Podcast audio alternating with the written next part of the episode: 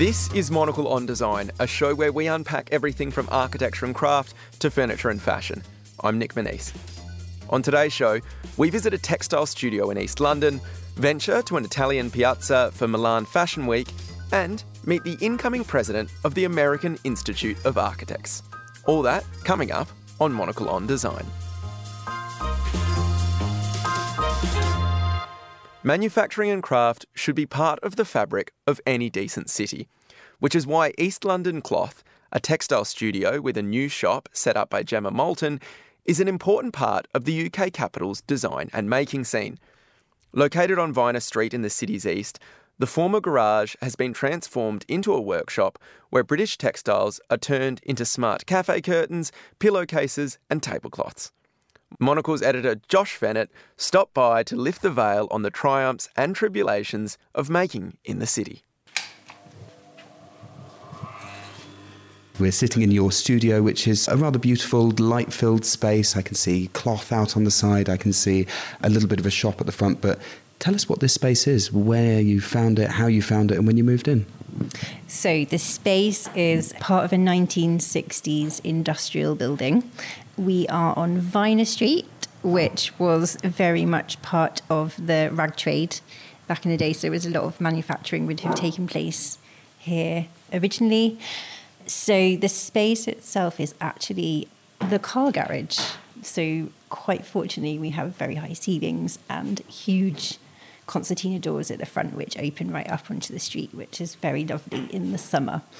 And the idea is always that you could see past the till desk and get an idea of what we actually do and, and see the products themselves come to life. When we think about the products, what do we have in front of us? I can see some beautiful uh, pillowcases, I can see some beautiful cafe curtains, all sorts of things, and all made in the UK. I'm very surprised and heartened to hear as well. Tell us a little bit about the product range and how it's kind of developed. I started off as a very traditional style of curtain maker, making to other people's specifications. For me, that creatively, it wasn't hugely fulfilling. So I wanted to design a range of products that were still made in that very traditional way, but were customizable by size and by fabric to suit specific windows. So we now have two ranges. One of them is what we would say our made to measure range, which is a range of curtains and very grand round tablecloths. You know, we specify the style, the fabric choice, and then they can be ordered to your specific size. Then we have more bedding, towels, linens, household linens, and they are all ready made and available to buy straight from the shop. And you had an unusual idea for opening a shop in that you took a beautiful space, you, you made it gorgeous, you felt like you were part of the warp and weft of the neighbourhood, as you mentioned, the rag trade, but you didn't actually really have anything to sell when you moved in. How did you adapt to uh, the retail model and how did you kind of, I guess, bed into being part of the neighbourhood? The build of the place itself took about six months. Very ambitiously, we thought it would take six weeks that was not the case at all. We did a lot of the work ourselves, so it was a, a long and heavy six months.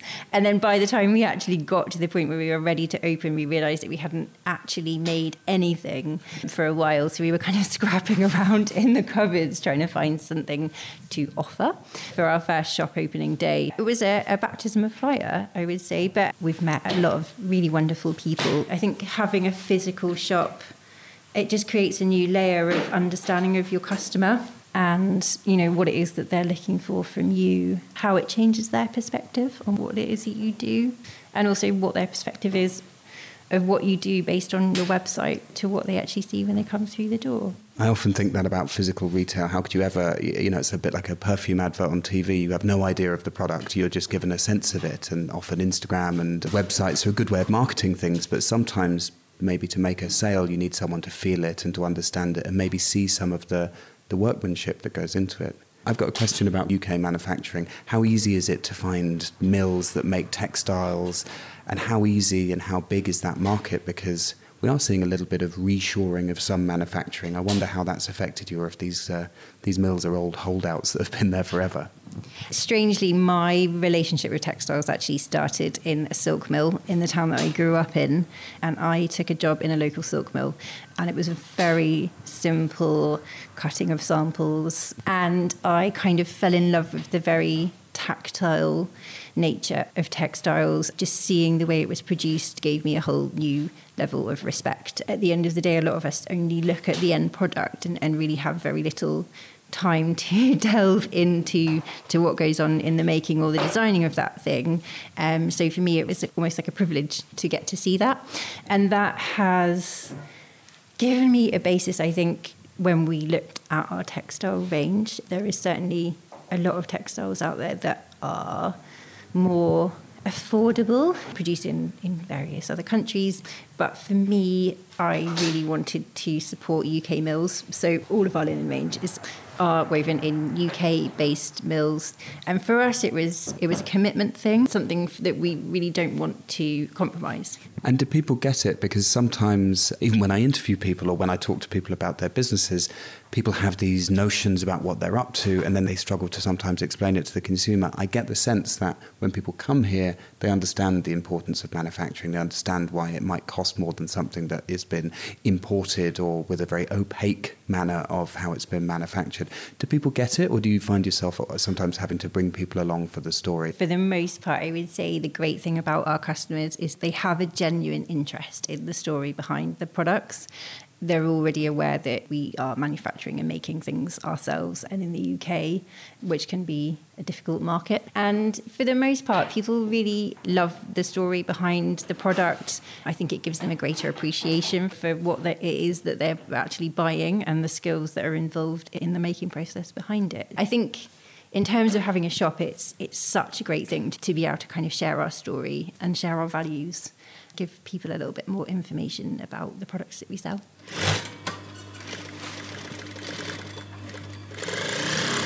And I suppose a shop makes you part of the community in some sense. But the other question I wanted to ask you is how you become part of a community, I suppose, of artisans or people that make things. You know, there are some beautifully bound books that I can see in the shop, which were obviously made, you mentioned earlier, with some vintage fabrics. How important was it to also engage uh, with the kind of restaurants that would want the cafe curtain, the kind of makers who um, had good stories and good yarns and good customers that you could share? How did you build that network? Starting with the cafe curtains, which is probably the thing that we are the most well known for, that was totally by accident, in fact. A couple that I was working for just had the fabric and they had someone to make them for them. The whole thing had fallen through and they just asked me if I would make them. People kind of went a bit mad for them.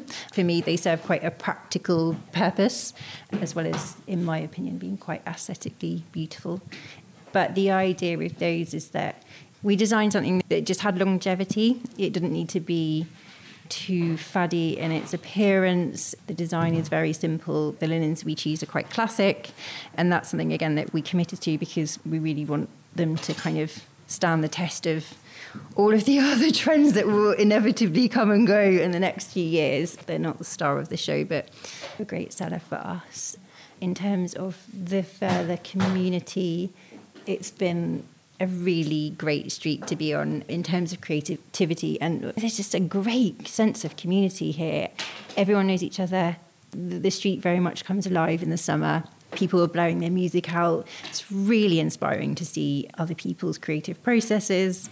And it feels like a community more so than anywhere else I've ever lived or worked beforehand. Tell me what the plans are. Would you like to stay here? Do you need a bigger space because the orders are coming in? Is there an intimacy to this? Or is there maybe a new product even that's coming out this year? What does the year look like as well as bedding into the area and continuing to, to kind of convert people to British made uh, manufacturing? If our landlords allow us to, we would very much love to stay here forever. in my opinion, as long as East London. We'll make sure they listen to uh, listen to the interview. I think this will always, to me, be the heart of the business.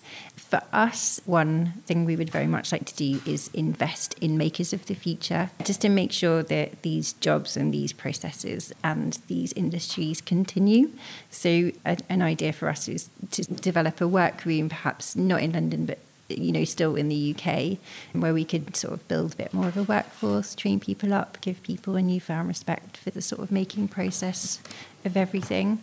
I work very much on instinct, so it's it probably likely that I'll just decide to do something and then we'll do it. This year we have a few new things coming. We have our own range of silks. One of the mills in the town that I grew up in uh, approached me about having a silk woven and I was very keen to see their archive collection because they, they go right back to the 1600s. So they pulled out a very vast collection of silks that were originally designed by the Huguenots in Spitalfields in their original place, and we decided to redevelop. We chose three silks and we decided to redevelop those. The process has taken about a year so far, and I'm sure they are very frustrated with my, yeah, with with my creative fussiness, should we say? that's something that's on the cards this year. And then we will also be expanding our made to measure and our ready made range as well. Gemma Moulton in conversation with Monocle's editor, Josh Fehnert. Watch out for Monocle films. Since launch, Monocle's eagle eyed filmmakers and journalists have cut and framed visually vivid dispatches and documentaries from all corners of the globe. From industry reports and intrepid journeys to one on one interviews with voices that inspire. You only get one chance in life to do something like this and be, be part of it. If it works or not, who knows? But you can only try. With hundreds of films available, there's plenty of exploring to be done. Just head to monocle.com slash film now.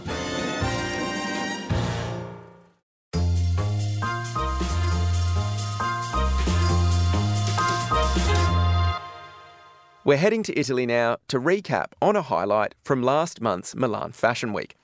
Typically, fashion shows involve models on catwalks in beautiful venues. But fine tailoring brand Brioni presented its latest collection a little differently.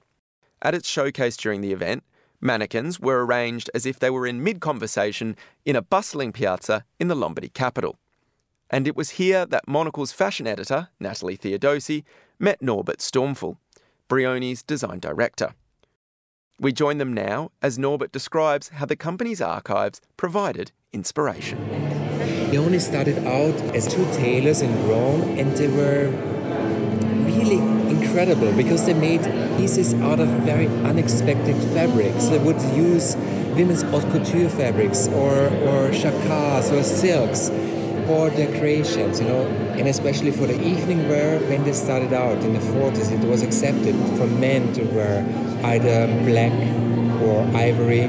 It was very fashionable to wear navy, you know and then our two guys would show orange. So it's really like almost like a disrupting feeling, almost like avant-garde feeling of this tailor. So you find those pieces in our archive, pieces which changed the the, the way we see menswear. Brioni was so innovative. They would have trunk shows. They would have a show in the Waldorf Astoria and they would flood the whole first floor of the Waldorf Astoria. There was like water this high, and they would make a défilé there. Rome to New York, they would have a show in the plane. It was in the 50s, you know?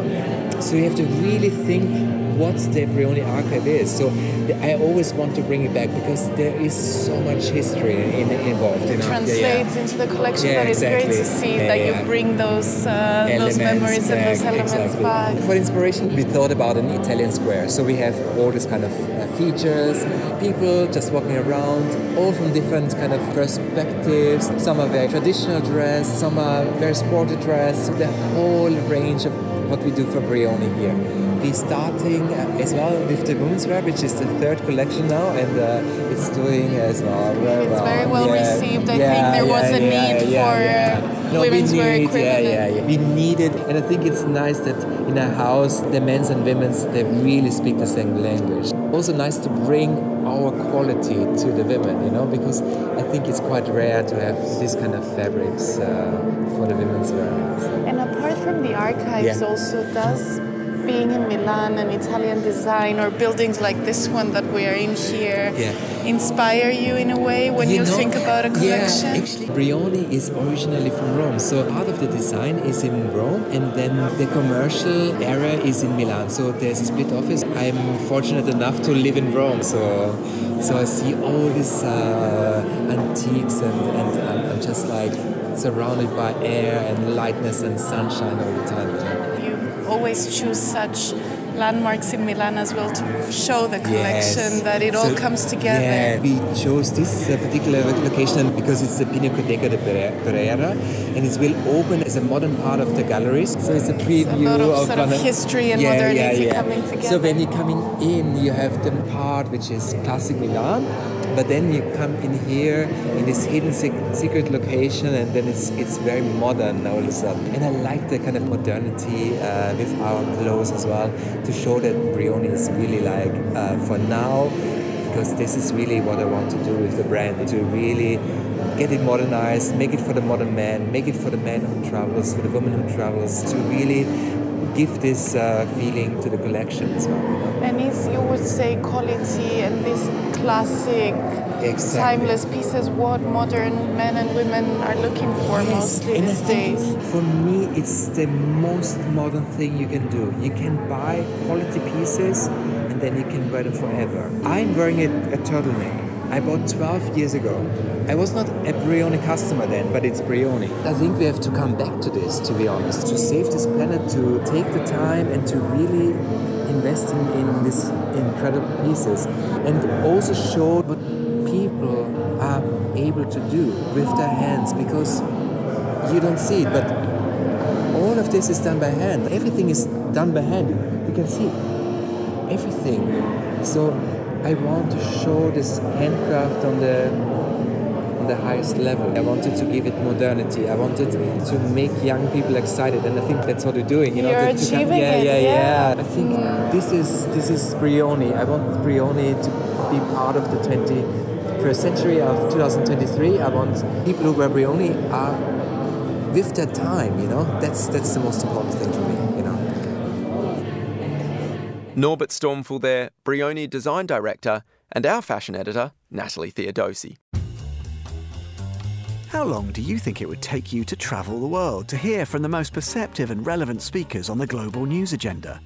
To mix that up with a trip to visit the business people benchmarking best practice in media, retail, and hospitality.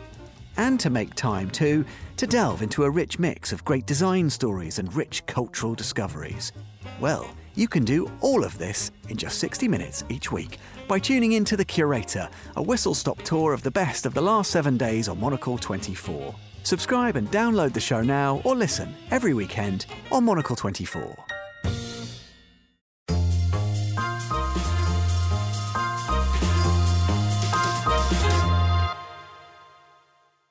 The American Institute of Architects, or AIA, was established in 1857 to advocate for architects and has been advancing the profession in the United States ever since. Kimberly Dowdell is currently the AIA's vice president and is due to take the top posting at the organisation next year. She's also a principal with architecture firm HOK in Chicago. Kimberly spoke with Monocle's Washington correspondent Chris Cermak at the recent winter meetings of the US Conference of Mayors. She began by describing why she looks forward to leading the American Institute of Architects next year. One of the reasons why I'm really excited about being engaged with, with the AIA at the highest level of leadership is our real thrust toward social equity and climate action. I think those are two things that, that, actually here at the U.S. Conference of Mayors we've heard a lot about. So it's great to kind of get reinforcement that we're onto something with our real interest in and commitment to racial and gender equity, as well as sustainability, fostering sustainable growth in our cities, towns, and, and you know all areas throughout the world, frankly. Well, as you say here at the U.S. Conference of Mayors, where we're meeting we've heard a lot about that, so it seems like the goals are aligned in that way. But tell me a little more about what cooperation between architects and mayors looks like to achieve some of those goals. Yeah.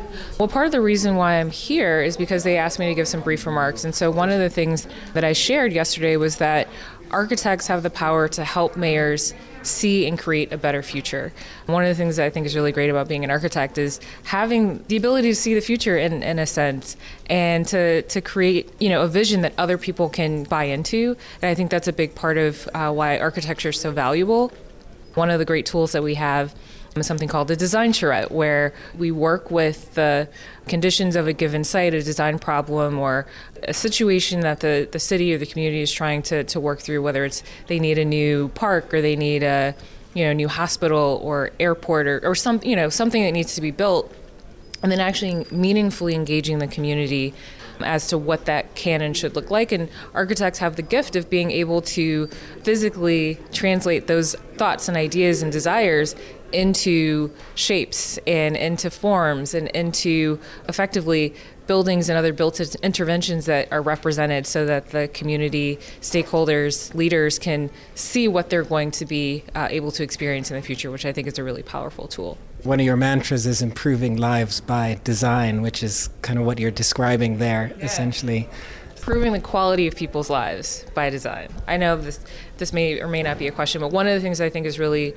important is you know thinking about the health and well-being of our communities and and how design can facilitate that and so you know i've been thinking a lot about life expectancy and, and health outcomes in different communities and how your zip code can you know to some extent predict how long you're going to live. And I think that's something as a profession, as a society, you know, we need to confront more more squarely. So that's something I've been really interested in talking more about and thinking about.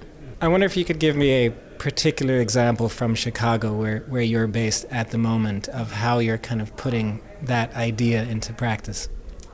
Yeah, so one of the things that I'm doing in Chicago with, with HOK, HOK is a member of the Chicago Central Area Committee, a former colleague of mine and, and dear friend and mentor, Planning Commissioner Maurice Cox. He he's been leading an effort called Invest Southwest, which is really pointing to the fact that the south and west sides of Chicago, which are predominantly black and brown, have been disinvested for decades, which is the case in many other cities. But his team have really put forward an effort to consciously invest in those communities and putting out developer RFPs, finding financing to get projects built in those areas. So part of what I've been doing with the Chicago Central Area Committee is actually helping the planning department envision, you know, what those those city lots can be developed into or how certain buildings can be repurposed for the benefit of the community. So those are some of the things that are happening in Chicago to kind of right some of those wrongs of the past in terms of, you know, public policy that has been, you know, harmful to uh, to communities of color and, and poor communities. As you talked about repurposing there, I think that's been one of the themes here among the mayors has been a lot of talk about how to increase the supply of housing, affordable housing in particular. A lot of that hasn't necessarily always been about starting from scratch. It's been about reviving downtowns, reviving inner cities, reviving neighborhoods that that have struggled over the past decades. Talk to me a little more about what that looks like from an architect's perspective. How easy is it to, to repurpose buildings? It, it feels like a challenge that a lot of mayors here are, are struggling with, frankly. Yeah, well, I'm really passionate about this topic because the reason why I decided to go into architecture as a little kid, like 11 years old, in fact, before that age, maybe like at five, I wanted to be a doctor. But at 11, I decided to switch to architecture because there was this one particular building in downtown Detroit called the Hudson's Department Store. It actually closed the year that I was born, so I never got to experience it as a place of commerce. But it was this, it was the second largest department store in the world for a period of time. It took up an entire city block in downtown Detroit. So I always experienced it as a boarded up ghost of its former self. And unfortunately, that building was demolished when I was in high school, but when I was 11, I had this sort of epiphany that I wanted to become an architect so that I could restore that building and help kind of bring health to the downtown area. So I could be like a, a doctor for the built environment. And so that's kind of where the seed was planted, if you will. And so I firmly believe that our existing buildings are some of our greatest assets. In fact, there's a saying that the most sustainable building is the one that already exists. And so I'm a huge advocate of finding ways to preserve our existing building stock, especially those that are architecturally significant, are well built. I mean, buildings that were built 100 years ago they're very well built. Unless there's been a tremendous amount of water infiltration and other things that compromise the structure, there are creative ways I think that uh, we should be thinking about restoring those buildings because it's not just the building itself, but the memories attached to that building. So, 40 years ago, this week, the Hudson's department store closed its doors for the last time. And I posted about it because of the sort of significance of that building to me. I posted in social media. And I can't tell you how many people who are older than me, because they actually experienced the store, they had stories about that building, about, you know, Christmas and visiting Santa and buying certain things and just experiences with their parents or grandparents. And I mean, that, that store meant something to that community. And that, I mean, that's one example in one city. But think about all the buildings that have significance to people. And even for people who are coming in and new and you know new to the area they'll feel some sense of connection to the history of that place via the architecture. And so in terms of you know to respond to your question about how to how to actually do it i think you have to get really creative around financing and you have to really tell the stories of why it's important. Part of what i do at hok i'm a marketing principal and i think it's really important to market architecture. You know, when it comes to changing hearts and minds about demolishing certain structures or doing things that I think would detract from the urban built environment, I think it's important that we tell the stories, that we, you know, really amplify the value. That doesn't necessarily translate into dollars and cents, but it has this greater intrinsic value. So I think that there's a there's an equity story there. I think there's a sustainability story there, and just finding ways to, to make it happen and just, just be really creative you gave a beautiful example from, from Detroit, from Hudson. Is there one currently that you're particularly proud of that you look at that has been repurposed in the way you describe? Well, there's an effort underway right now in Chicago, and it's an initiative also being led by the Chicago Planning Department called LaSalle Reimagine. And we'll have to look up, I think it's something like that, or Imagining LaSalle Street. But the point of it is taking LaSalle Street, which is primarily commercial corridor, very tall, beautiful buildings with a lot of office vacancy, frankly. And so the idea is to convert some of those offices into residential. The city of Chicago just supported that formally through policy.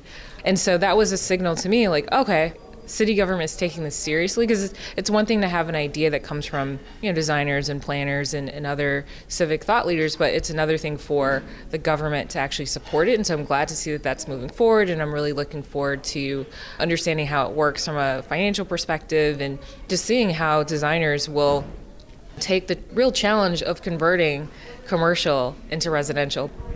Is part of the shift that is happening needs to happen that not only mayors but also designers are looking less at building something out in the suburbs and more at building or repurposing something within the cities, within the downtowns of our communities. Yeah, I think so. I mean, we have so much potential within our cities. There are a lot of there's you know depending on where you are, there's you know sometimes a good amount of vacancy, and so how do we look at really capturing those opportunities instead of building outside of the city walls? And I think that you know it's just really important to understand how to be more strategic with our resources, which are limited. And I, you know, one of the things I said to the mayors yesterday was that architects are the civic problem solvers you didn't know you needed, and and so I really want to advocate for architects and mayors to partner on solving some of our greatest problems, and, and one of those issues is tackling blight, tackling vacancy, finding ways to ensure that we're protecting the health, safety, and welfare of the public, which is the, you know, really the duty of, of the architect. And addressing those health disparities, and you know, to my personal mission, improving the quality of people's lives by design. Just one final question, if I could. One of the things I know you've talked about as well is the importance of encouraging finding ways for more minorities, people of color, to enter the profession of architecture. Why is that important, I guess, from your perspective? What kind of different perspective does that bring to the profession? Yeah, that's a great question. The built environment impacts everyone, and I think it's really important that the designers who author our present day and our future reflect the communities that we serve. And so that's one of the reasons why it's so important that communities aren't just approached by people from outside, but there are, you know, there are influences from within the community, influences outside. I think, you know, having a diversity of thought is important, and that diversity of thought also comes with diversity relative to race and gender and ethnicity, religion, you know, all the different types of people that, that exist live somewhere. They work somewhere, they play somewhere. And so I think it's it's really valuable for architects to also sort of come from a, a very diverse array of perspectives. Kimberly Dowdell there, in conversation with Monocle's Washington correspondent, Chris Cermak. And that's all for today's show. For more design stories, listen to our five minute midweek bonus show, Monocle on Design Extra, which airs on Thursdays. And if you enjoy print, then do pick up a copy of Monocle magazine as well. It's on all good newsstands now. Today's episode was produced by Maylee Evans. I'm Nic Monisse, and you can reach me on nm at monocle.com. Thanks for listening.